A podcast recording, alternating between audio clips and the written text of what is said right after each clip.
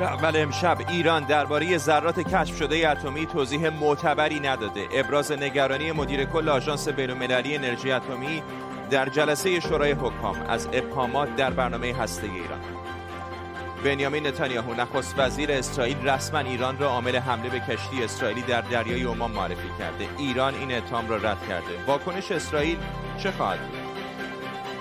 و ستاره های هالیوود به جای حضور در هتل هیلتون بیورلی هیلز محل همیشگی مراسم گلدن گلوب از طریق زوم در آن شرکت کردند. تاج برات و سرزمین آواره ها جوایز را درو کردند. به تیتر اول خوش آمدید.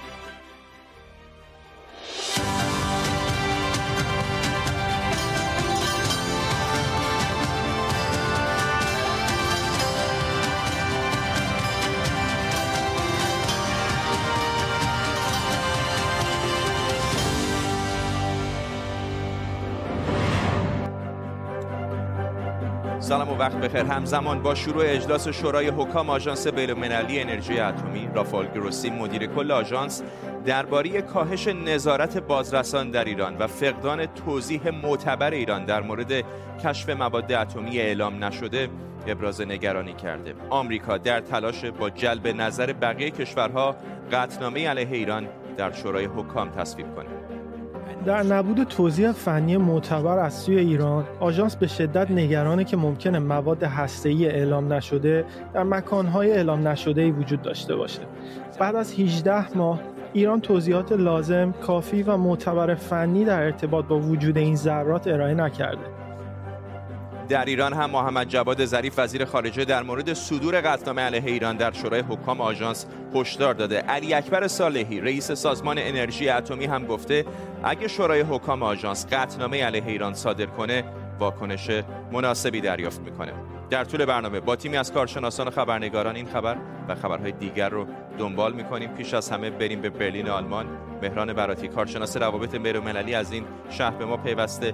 آقای براتی چطور می‌بینید؟ به نظر میمد بعد از رفتن آقای گروسی به تهران یک نشانه هایی از بهبود روابط آژانس و تهران داره بروز می‌کنه ولی انگار دوباره شرایط داره تغییر پیدا می‌کنه.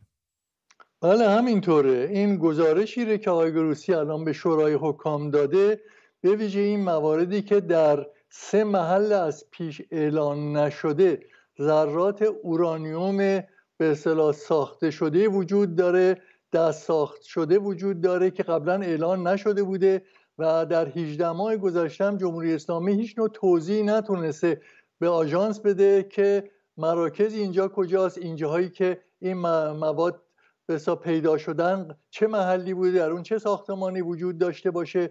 خب این نگرانی به وجود میاره که برمیگرده به کد اصلاحی سه و یک از پروتکل الحاقی. کد سه و یک میگه که هر کشوری باید اگر در جای جدیدی فعالیت جدیدی آغاز می‌کنه مثل همین سه مرکزی که این ذرات اورانیوم رو پیدا کردند اعلان نشده باید شش ماه قبل این رو به اطلاع آژانس برسونه. و اگر توضیحات لازم رو در این مورد نده و رئیس آژانس بر این نظر باشه که فعالیت های انجام می‌گیره اونجا که می‌تونه برای صلح و امنیت جهان مخاطر آمیز باشه می‌تونه به شورای حکام درخواستی بده به یک مصوبه ای رو بگه که یک اول اون کشور مورد نظر توییق بشه دوم بنا به اصل خطر بودن برای صلح امنیت جهانی مسئله به شورای امنیت فرستاده بشه. آقای گروسی فعلا این صحبت امروزی که در مسابقه مطبوعاتیشون داشتن و من شرکت کردم و میشنیدم نظرشون بیشتر این بود سعی در این دارن که از طریق مذاکرات دیپلماتیک مسئله رو به نوعی حل بکنن که کار به یک مصوبه جدید قطنامه جدیدی که به شورای امنیت بره نرسه. این مسئله است که مورد نظره. ولی گمان من این هست که شورای امنیت حتما یک قطنامه توبیخامیز صادر خواهد کرد. ممنونم از شما مهران براتی کارشناس روابط بین الملل با ما. بنیامین نتانیاهو نخست وزیر اسرائیل میگه حمله به کشتی اسرائیلی در دریای عمان کار ایران بوده. نتانیاهو همینطور گفته که ایران بزرگترین دشمن اسرائیل و ما در سراسر منطقه در حال ضربه زدن به ایران هستیم. اما وزارت خارجه ایران اتهام حمله ایران به کشتی اسرائیلی رو قویا رد کرده. کشتی اسرائیلی هلیوس ری بعد از انفجار تغییر جهت داده و برای تعمیرات در بندر دبی پهلو گرفته. اشکان صفایی همکارم از اورشلیم با ماست. اشکان اول گمان زنی هایی می‌شد الان دیگه در بالاترین سطح نخست وزیر اسرائیل انگشت اتهام رو متوجه ایران کرده. بله خب صبح امروز در واقع روز ما با این شروع شد که بنیامین نتانیاهو در مصاحبه که ساعت هفت صبح به وقت محلی با رادیوی ملی اسرائیل داشت در واقع گفت این به روشنی مشخص هست که این انفجار در این کشتی کار ایران بوده. گفت که ایران دشمن بزرگترین دشمن اسرائیل هست. وقتی ازش پرسیده شد در مورد واکنش اسرائیل گفت که اسرائیل در سرتاسر سر منطقه به نیروهای ایرانی ضربه می‌زنه. ساعتی بعد از اون سخنگوی وزارت خارجه جمهوری اسلامی در کنفرانس مطبوعاتی خودش این اتهام رو رد کرد و گفت که عامل اصلی بیثباتی و در واقع ناامنی به گفته او در منطقه اسرائیل هست. گفت که خلیج فارس و دریای عمان در واقع حوزه امنیتی بلافصل ایران هستن به گفته او و در واقع نخست وزیر اسرائیل رو متهم کرد که به گفته او یک بیماری وسواسگونه در مورد ایران داره. هرچند که در واقع همزمان زمان هم به اسرائیل هشدار داد و تهدید کرد و گفت که ایران اقدامات اسرائیل رو در ماهای اخیر زیر نظر داره و به گفته او در واقع پاسخش در برابر هر گونه اقدامی از سوی اسرائیل دقیق و محکم خواهد بود. باید گفت که روز گذشته هم وزیر دفاع اسرائیل همچین اتهامی می‌زده بود و از اون طرف کیهان در واقع گفته بود که نیروهای مقاومت به گفته او عامل این حمله بودن. ممنونم از تو صفای خبرنگار ما در اورشلیم. معیر جاودانفر تحلیلگر مسائل اسرائیل هم از تلاویو به ما پیوسته. آقای جاودانفر از حرفای امروز آقای نتانیاهو به نظر میاد که اشاره او در واقع به اینکه مواضع ایران رو در منطقه نابود می‌کنه همون حملاتی هستش که کم و بیش در جاهایی مثل سوریه می‌بینیم. فکر می‌کنید آیا دولت آقای نتانیاهو به همین رضایت خواهد داد یا ممکنه یک رویارویی جدیتری رو شاهد باشیم؟ بستگی داره واقعا. بس ببینیم که اقدامات آینده جمهوری اسلامی چه خواهد بود. در روزنامه مشرق در سایت مشرق نیوز در که وابسته به سپاه پاسداران هستش دیروز به اسرائیل هشدار داده بود که آب، که جمهوری اسلامی گفته که دست نیروهای مقاومت باز هستش برای ضربه زدن به, کشتی به, ضربه زدن به اسرائیل در آبهای مهم مانند دریای عمان. و این می‌تونه یک مسئله بسیار جدی برای اسرائیل باشه چون همین امروز وزیر سفیر جدید امارات امارات متحده عربی به اسرائیل اومد و الان ما روابطی که روابط تجاری می‌خوایم داشته باشیم با کشورهای حاشیه خلیج فارس. و اگر جمهوری اسلامی بخواد با حملاتی به کشتی های اسرائیل و کشتی هایی که, که اسرائیلی ها اجاره کردن در دریای عمان بخواد یا خلیج فارس بخواد ادامه بده این می‌تونه واقعا تبدیل بشه به یک روی, روی, روی جدید. ولی در این حال به نظر میاد که مسئله سوریه روی روی بین اسرائیل و نیروهای وابسته به جمهوری اسلامی ایران در سوریه ادامه خواهد داشت و امکانش هم وجود داره که جنگ در آینده البته در حال حاضر نه ولی در آینده شاید به, به عراق هم بکشه. قبلا گزارش هایی بوده که البته تایید نشده که اسرائیل حتی به اهداف نیروهای وابسته به جمهوری اسلامی در عراق هم حمله کرده. باسی ببینیم که در آینده چه خواهد شد. همونطور که قبلا هم شما در, در خبر اشاره کردید الان تحولات جدید در مورد پرونده جمهوری اسلامی هستش در آژانس. و اگر مسئله وخیم بشه به نظر من جمهوری اسلامی سعی خواهد کرد که فشار روی اسرائیل افزایش بده در منطقه و نخست وزیر آینده اسرائیل. حالا بخواد آقای نتانیاهو باشه یا هر کسی دیگه به نظر من آنها رو بی جواب نخواهد گذاشت. ممنونم از شما. میر جاودانفر تحلیلگر مسئله اسرائیل از تلاویو با ما.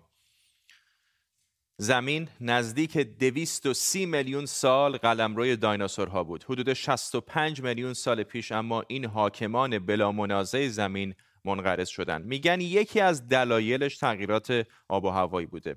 آیا ما انسان ها مثل دایناسورها با تغییرات اقلیمی منقرض میشیم امشب جنگل زدایی رو در ایران و جهان زیر ذره می‌بریم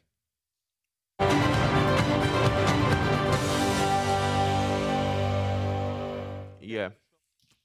Thank you. اندازه دایناسورها سن داره. قدمتش به 25 تا 50 میلیون سال می‌رسه. جنگل های هیرکانی یکی از کهنترین و مهمترین جنگل های دنیان. حالا البته افتادن به جون درختاش. اما چرا قدمت یه درخت اینقدر مهمه؟ این شبکه‌ای که می‌بینید یه شبکه زیرخاکیه. میشه گفت درختها از طریق یک شبکه قارچی در زیر خاک برای همدیگه غذا تهیه می‌کنن و حتی با همدیگه حرف هم می‌زنن. اون دایره های قهوه‌ای درختای کهنه‌تر یا مرکزی هستند چون تنومندتر و معمولا قد بلندترن آفتاب بیشتری هم می‌گیرن و با فتوسنتز مواد غذایی مورد نیازشون رو تعمین می‌کنن. تحقیقات نشون داده که این درخت های مرکزی به 47 درخت دیگه وصل میشن. و خب اگر یکیشون قطع بشه انگار جلوی کمک رسوندنش به 47 درخت دیگر رو گرفتید. جالبه بدونید اگه خطری تهدیدشون بکنه اونها به همدیگه هشدار میدن.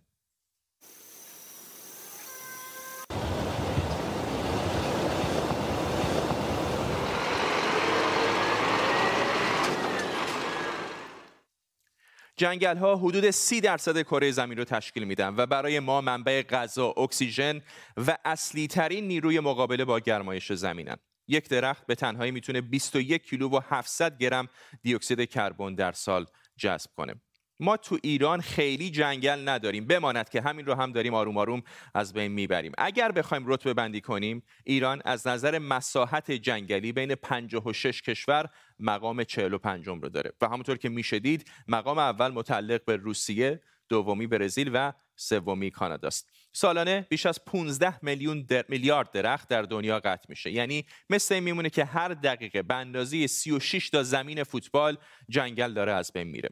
حالا وقتی یه درخت قطع میشه اون دیوکسید کربنی که جذب کرده بود رو به جو برمیگردونه. در واقع جنگل زدایی یکی از عوامل اصلی تغییرات آب و هوایه و اگر جنگل زدایی خودش یک کشور بود بعد از چین و آمریکا سومین آلوده کننده هوا به حساب میمد آمارهای بانک جهانی از جنگل زدایی وحشتناکه. بین سالهای 1369 تا 1395 یک میلیون و 300 هزار متر مربع جنگل از بین رفته. این مساحت از کل مساحت کشور آفریقای جنوبی بزرگتره. 90 درصدش مربوط به نواحی گرمسیریه. در مورد جنگل های نواحی گرمسیری باید بگم که کشور فوتبال یعنی برزیل تو قطع درختان و جنگل زدایی پیشتازه و با اومدن رئیس جمهور جدیدشون شدتش خیلی بیشتر هم شده. اما بذارید از جنگل های استوا برگردیم به شمال ایران.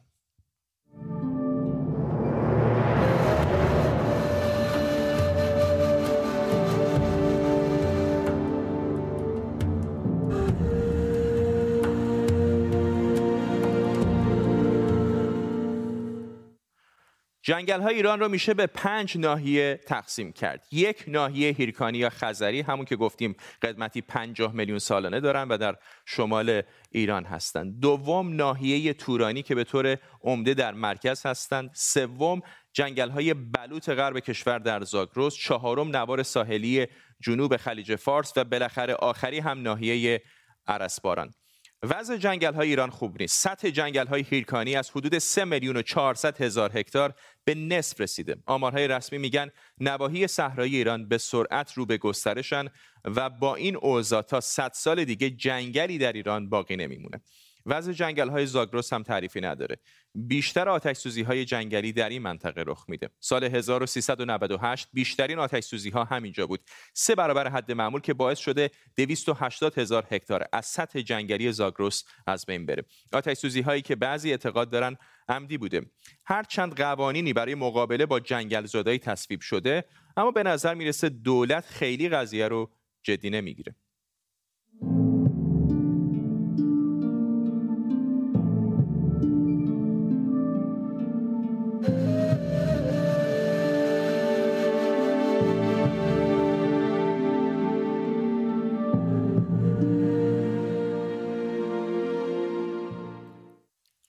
مافیا و قاچاق چوب تخریب تصرف و ساخت و سازهای فراقانونی ساخت جاده درست وسط جنگل ها آتش سوزی های عمدی و غیر عمدی همه و همه باعث شده که جنگل های ایران بین سالهای 69 و 91 از 19 میلیون هکتار به نزدیک 14 میلیون هکتار برسه. روندی که البته ادامه داره و الان هم به گفته بعضی محققان به 12 و به گفته برخی دیگه به نزدیک 10 میلیون هکتار هم رسیده. البته بعضی ها با توجه به دستبندی های پوشش جنگلی اعتقاد دارن که این رقم حتی خیلی کمتر از این حرف است. این مناطق جنگلی البته زیستگاه حیوانات بسیاری از جمله پلنگ ایرانی هم هستند که در حال منقرض شدن همینطور گوزن زرد ایرانی که فقط در ایران و اسرائیل پیدا میشه و اونایی که در ایرانن حالا در یک قدمی انقراضن. از بین رفتن جنگل ها جلوی چشم ما و گاهی با کمک سیاستمداران اتفاق میفته کم کم داریم به پایان قرن 13 و شروع قرن 14 در ایران نزدیک میشیم. اما شاید با اومدن قرن 15 دیگه خبری از نوار سبز شمال و جنگل های بلوط زاگرس نباشه.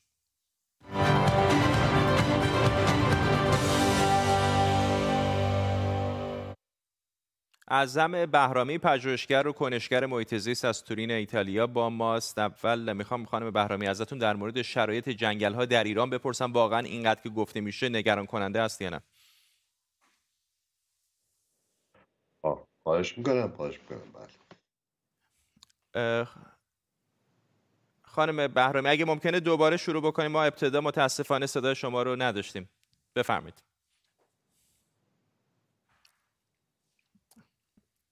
خب متاسفانه ارتباط ما با خانم اعظم بهرامی دچار مشکل هست. اوکی. اگر بتونیم در ادامه برنامه باز خواهیم گشت به خانم بهرامی ولی فعلا بریم به خبری دیگر عذرخواهی می‌کنم از شما و از خانم بهرامی. دونالد ترامپ رئیس جمهوری سابق آمریکا دیشب برای اولین بار بعد از ترک کاخ سفید در اجلاس سالانه اقدام سیاسی محافظه کاران در اورلاندو فلوریدا سخنرانی کرد. همونطور که پیش بینی می‌شد حسابی از سیاست های دولت بایدن انتقاد کرد و در مورد ایران هم گفت اگه انتخابات عادلانه برگزار شده بود و من برنده شده بودم در اولین هفته می‌تونستم به توافق جدیدی با ایران برسم. تحریما رو نگه دارید و مذاکره کنید. دولت جدید آمریکا می‌خواد که تحریم‌های ایران رو برداره و میگن بیایید بدون هیچ تحریمی برای رسیدن به یک توافق مذاکره کنیم. بذارید یه چیز رو بهتون بگم. اگه انتخابات عادلانه برگزار شده بود نتایج کاملا متفاوت بود و در اولین هفته می‌تونستیم به یه توافق جدید با ایران برسیم.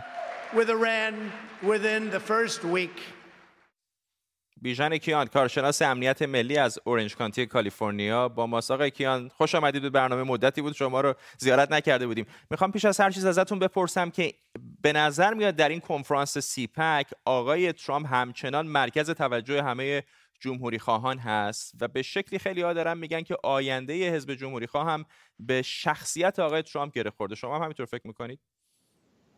بله در حال حاضر همه نشانه ها حکم بر همین تعبیر دارند و می‌بینیم که از ایشان استقبال بسیار بسیار گرمی میشه در حزب. این علا این هست که ایشان حمله های متعددی به آقای میچ مکانل داشته و چند شخص دیگه ولی می‌بینیم که در داخل حزب تغییراتی اتفاق افتاده. معمولا حزب جمهوری آمریکا رو طرفدار تجارت ها و مراکز پرقدرت مالی و یا وال استریت می‌دونستن.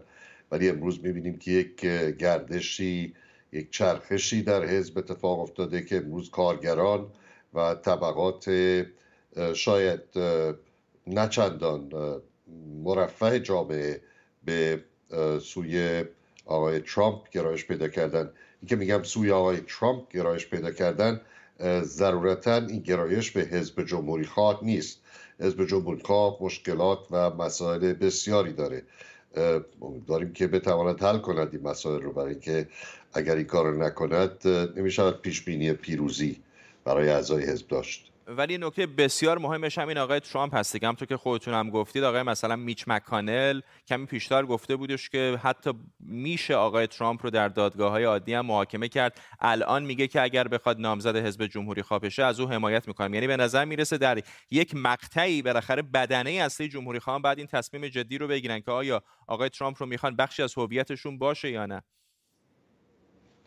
بله و این مشکل خواهد بود برای اینکه با اینکه راه دیگه ای هم به نظر نمی‌رسه و اعضای حزب و مدیران حزب و برنامه ریزان حزب روشنی می‌بینند که ایشان محبوبیت داره. ایشان هنوز هنوز در آمریکا از طرفداران بسیار بسیار قرص و محکمی برخورداره و به نظر من حزب توان کنار گذاشتن آقای ترامپ رو نداره.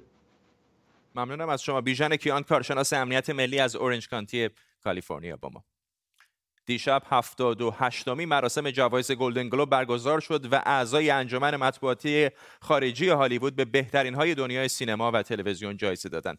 جایزه بهترین فیلم درام به سرزمین آواره ها یا اشایر رسید که تا اینجا بیش از 150 جایزه از جشنواره های مختلف گرفته. خیلی از منتقدان میگن در اسکار هم از شانس های اصلیه. برای دومین بار در تاریخ این جوایز جایزه بهترین کارگردانی هم به یک زن رسید که البته اولین زن آسیایی تبار هم هست که جایزه بهترین کارگردانی رو می‌گیره. 78 سال پیش انجمن مطبوعات خارجی هالیوود اولین دوره این جوایز رو برگزار کرد. گفته میشه چون قبل از اسکار برگزار میشه حتی روی رأی اعضای آکادمی علوم و هنرهای سینمایی آمریکا هم تاثیر داره. اینها بعضی از فیلم هایی بودن که در سالهای اخیر جایزه گلدن گروب رو گرفتن و بعد از اون جایزه اسکار رو هم از آن خودشون کردن. معمولا چند هفته قبل از مراسم با مشخص کردن فیلم ها و سریال های تلویزیونی که در طول سال به نمایش در اومدن از اعضای انجمن که الان 87 نفرن می‌خوان نامزدهاشون رو در هر رشته اعلام کنن و بهشون از یک تا پنج امتیاز بدن و چند هفته بعد هم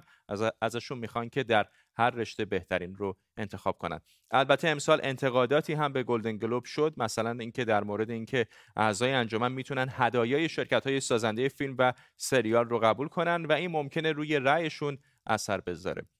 کم توجهی به فیلم های مربوط به غیر سفید پوستان هم مورد انتقاد قرار گرفته. همینطور در بین اعضا حتی یک سیاه پوست هم نبود. سینما ایران تا به حال یک جایزه گلدن گلوب برده جدایی نادر از سیمین ساخته اسخر فرهادی که در سال 1390 به عنوان بهترین فیلم خارجی شناخته شد. اما در مورد جزئیات بیشتر مراسم امسال و تفاوتاش با سالهای قبل اینجا در استودیو همکارم نوید غضنفری با ماست. نوید اول در مورد همین اسم این فیلم ها هم همیشه اختلاف نظر وجود داره. بالاخره آواره ها یا عشایر؟ در واقع سرزمین کوچنشینان یا سرزمین خانه به دوشان ترجمه کنم. به خاطر اینکه در واقع lifestyle این سبک زندگی این کاراکترهایی که توی فیلم هستن اینه که نه اینکه فقیر و بیچاره هستن و نمی‌تونن که مشکل فیلم مشکل معیشتی هست. منتها بحث این نیست که نمی‌تونن از عهده در واقع سرپناه بر بیان. دوست دارن که به این مدل زندگی بکنن. از این مشکلات فنی که ما هم امشب کم نداشتیم در حتی مراسم دیشب هم دیدم. همون اولین جایزه. که می‌خواستم بدن صدا برقرار نشد. فردا حالا من می‌خوام به طور کل یکم بیشتر بگم راجع به همین حال سوتی ها یا اشتباه های تکنیکی که وجود اومد. ما همیشه هر سال منتظر بودیم که این قافلگیری ها توی نامزدی ها یا توی جوایز پیش بیاد. به نظر من امسال نکته که بود این این قافلگیری ها بیشتر توی همین اتفاقاتی بود که طی برنامه به وجود اومد. حتی شوخی ها اونقدر با مزه نبود که این اتفاق ها باعث شد که جذابیت بده به ماجرا. مثلا جان بویگا همون اول انتظار نداشت که جایزه رو بگیره برای برای نقش مکمل توی سریال استیو مکوین شلوارش رو نشون داد گفت ببین اصلا لباسم آماده نیست حتی و چون فقط بالا تنش روی روی حال ارتباط اسکایپی بوده اینا. اتفاقا به نظرم خیلی همه نشسته بودن کنار خانواده‌شون روی کاناپه و اینکه مثل ما اون خیلی احساس خودمونی به آدم دست می‌داد. به نظرم اون حتی از جوایز و نامزدها خیلی بهتر بود. خیلی هاشون هم با تیشرت و لباسای عادی بود برخلاف معمول که با tuxedo و لباسای بسیار عیونی ظاهر میشن. اینو می‌خوام ازت بپرسم که خیلی تمرکز شده بود روی در واقع اینکه اقلیت ها گرایش های مختلف جنسی هم حضور پررنگتری داشته باشن. به نظر میاد که حتی خود برگزار کنندگان مراسم هم در واقع به خود مراسم انتقادی داشتن. انتقاد بود فرداد ولی به نظر من دیشب اگر یک برنده کلی بگیریم حتی اگه با احتساب کسایی که جوایز رو اهدا کردن و یا مثلا سفرای در واقع HFPA که دیشب فرزندان اسپایکلی بودن به نظر من حضور اقلیت های نژادی بعد از می‌تونیم بگیم مثلا حالا تم مهاجر و اینکه همون بحث روند آسیایی ها چون امسال هم به حال جایزه به یک زن آسیایی رسید. مثل پارسال که به یک فیلم کره ای البته منظور من درخششش هست نه, نه الزاما در گلدن گلوب. ولی خب فیلم انگل خود انجمن بود نه برنده ها چون سیاه پوستی مثلا میگن در خود اعضای انجمن وجود نداره. این این این انتقاد بهشون وجود داشت. ولی اگر که دقت کنید در روند انتخاب نامزدها و یا برنده ها می‌بینیم که این اصلا نمود پیدا می‌کنه و حتی به نظر من دیشب جوری شب اقلیت های نژادی می‌شد که خونده بشه. و یک تفاوت عمده اگر بخوای بگی بجز حالا این بخش فنیش باز سالهای پیش چه بود؟ نکته که خیلی برای من های اهمیت دیشب این که خب به حال خودت گفتی اولین زن آسیایی در واقع برنده این در نامزد هم. بعد من این, رو بگم که برای اولین بار ما سه تا نامزد زن داشتیم در قسمت کارگردان ها که این خودش در نوع خودش بی‌نظیره و تا حالا نداشتیم همچین چیزی رو. تعداد مردا در واقع دو نفر دو نفر بودن و زنها سه نفر که این برای اولین بار اتفاق افتاد. نکته دیگه که دوست داشتم بگم به حال بازم دیوید فینچر بود که همچنان نتونست که گلدن گلوب رو ببره. ممنونم از تو. همکارم نوید غضنفر اینجا در استودیو با ما. به این ترتیب ما هم می‌رسیم به پایان تیتر اول امشب. تا فردا و همین موقع بدرود. آقا دم دیگه